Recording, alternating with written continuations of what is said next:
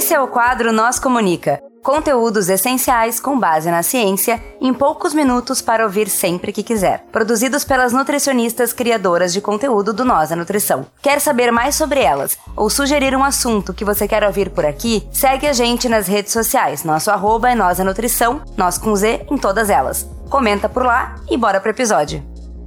Seguimos agora com a nutricionista Fernanda Rodrigues.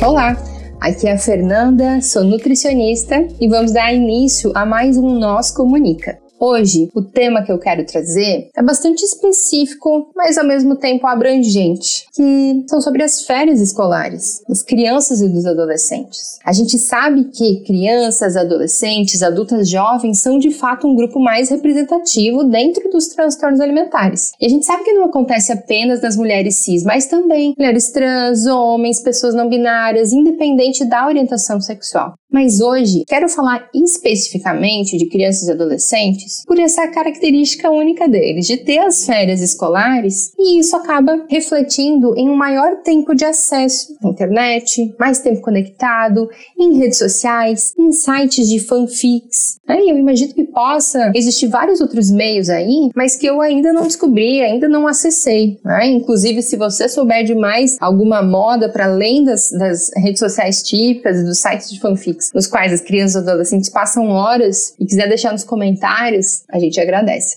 Mas hoje eu gostaria de fazer esse recorte bem minucioso nesse público por dois motivos. Um, por ser um público que ficou durante uma parte bastante significativa da sua vida na pandemia, no isolamento social. Então, esse público ele teve um impacto gigantesco no desenvolvimento, na socialização e também em acessar recursos online demais. Né? Então, criar essa habilidade é, de passar muitas horas conectado. Né? Inclusive, no consultório, nos meses iniciais após o retorno das aulas presenciais, a maior busca pelo meu trabalho foi de familiares cujos adolescentes e também as crianças mais pequenas estavam sofrendo com a imagem corporal no retorno das atividades presenciais. E isso me fez ter que estudar esses cenários da infância, da adolescência, com esse olhar de um indivíduo que foi arrancado do seu convívio, passou muito tempo conectado em diversos sites e redes sociais e acessou muita coisa, descobriu diversos universos. E outro cuidado importantíssimo, tá? Para a gente lembrar de trazer aqui para esse diálogo. Férias são um momento que nem toda criança e adolescente aproveita, como a gente imagina, como a gente romantiza ou gostaria que eles aproveitassem. Não é raro o planejamento de emagrecer para chegar bem, entre aspas, né, entre muitas aspas, chegar bem, no ano seguinte na escola.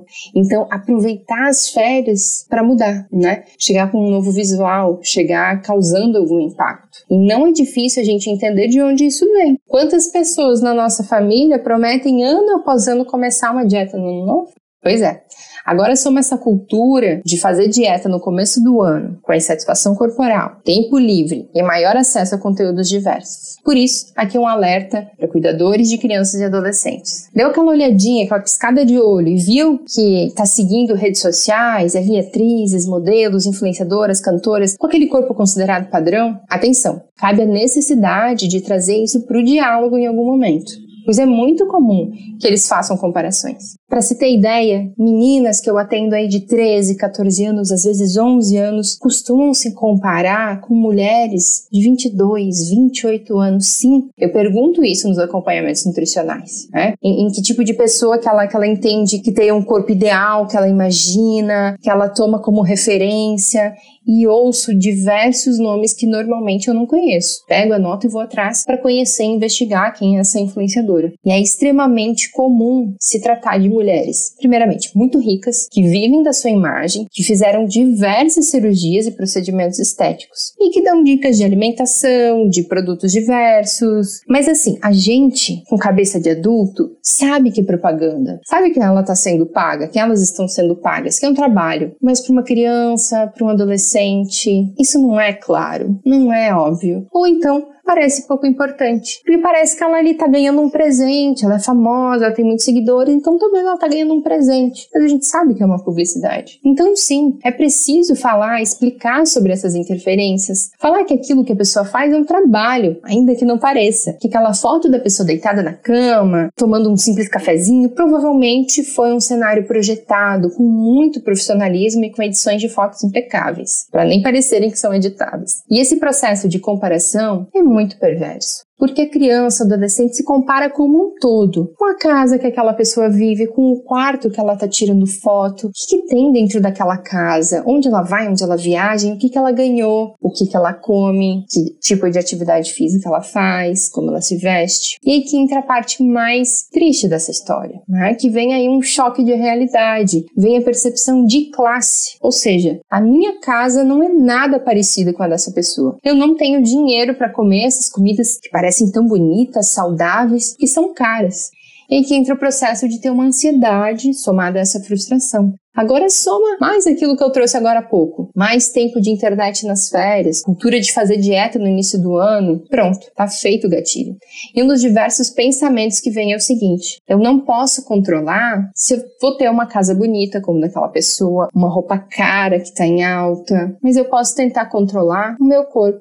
É a única coisa que eu posso tentar fazer sozinha e emagrecer, para ficar parecida com as pessoas nesse estilo de vida. E de novo, se para gente adulto, que tem completo conhecimento que uma Bruna Marquezine, uma Sasha Meneghel ou as divas do K-pop, abre parênteses aqui, eu citei essas porque são as mais famosas, tá? Esse sentido aqui é as que eu mais ouço no consultório que elas são figuras públicas com um aparato profissional enorme por trás da imagem delas e talvez, mesmo assim, nos comparamos ou desejamos ter aquele estilo de vida ou ter um formato corporal parecido, já que isso tudo é produzido para ser vendido para a gente como belo. Imagina um adolescente, uma criança que não tem metade desse filtro que a gente tem. Então, o que eu queria trazer aqui hoje é que o diálogo é fundamental. Não é bobagem o que está acessando. Sites de fanfics, que são aquelas historinhas que os próprios adolescentes escrevem, estão em alta, não são bobagem. Tem muito desabafo de adolescente ali com transtorno alimentar, que pode ser péssimo. Né? Então, você coloca ali nas tags para procurar bulimia, anorexia, tem mais de 300 histórias, certo? Em português, de fácil acesso, fácil ler, né? Não precisei fazer nenhum tipo de cadastro, só tive que que dar um ok ali dizendo que eu tinha mais de 16 ou 18 anos, a depender da história. E tem muito, muita história complexa ali, né? Uma criança, um adolescente ficar lendo um atrás do outro. Eu não estou propondo aqui proibição de acesso, quebra de vínculo com os filhos ao pegar o celular ali sem consentimento para conferir os conteúdos, dar aquela espiadinha. O que eu estou propondo é um diálogo e buscar ajuda quando esse diálogo não é estabelecido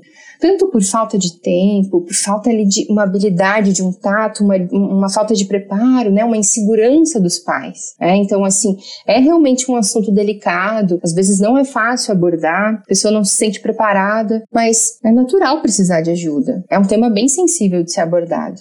Então eu queria hoje, né, eu, gostaria de, de, trazer mesmo essa reflexão para que possa ajudar né, a trazer mais diálogo, a trazer esse papo para a mesa do jantar, assim, trazer isso para o dia a dia das famílias, né? Então sim, as crianças e adolescentes estão a todo momento acessando diversos conteúdos que podem trazer e alimentar uma insatisfação corporal nesse tempo livre das férias. Eu agradeço mais uma vez a oportunidade de falar, de compartilhar aqui um pouco do que eu sei, do que eu vejo nos atendimentos. Queria pedir gentilmente para você seguir a gente no Spotify, para classificar, né? Nosso trabalho totalmente feito por nós mesmos, né? Não temos nenhum tipo de, de patrocínio, é tudo aqui no, no amor à causa. Então, você classificar a gente, comentar, nos seguir nas redes sociais, no arroba nós da nutrição com Z, nós da Nutricão, na verdade, com Z, tá? Seguir o meu perfil, arroba Fernanda e que assuntos que você quer ver por aqui. Manda mensagem, comenta lá nos nossos posts que a gente vai adorar saber o que vocês pensam. Muito obrigada e até a próxima.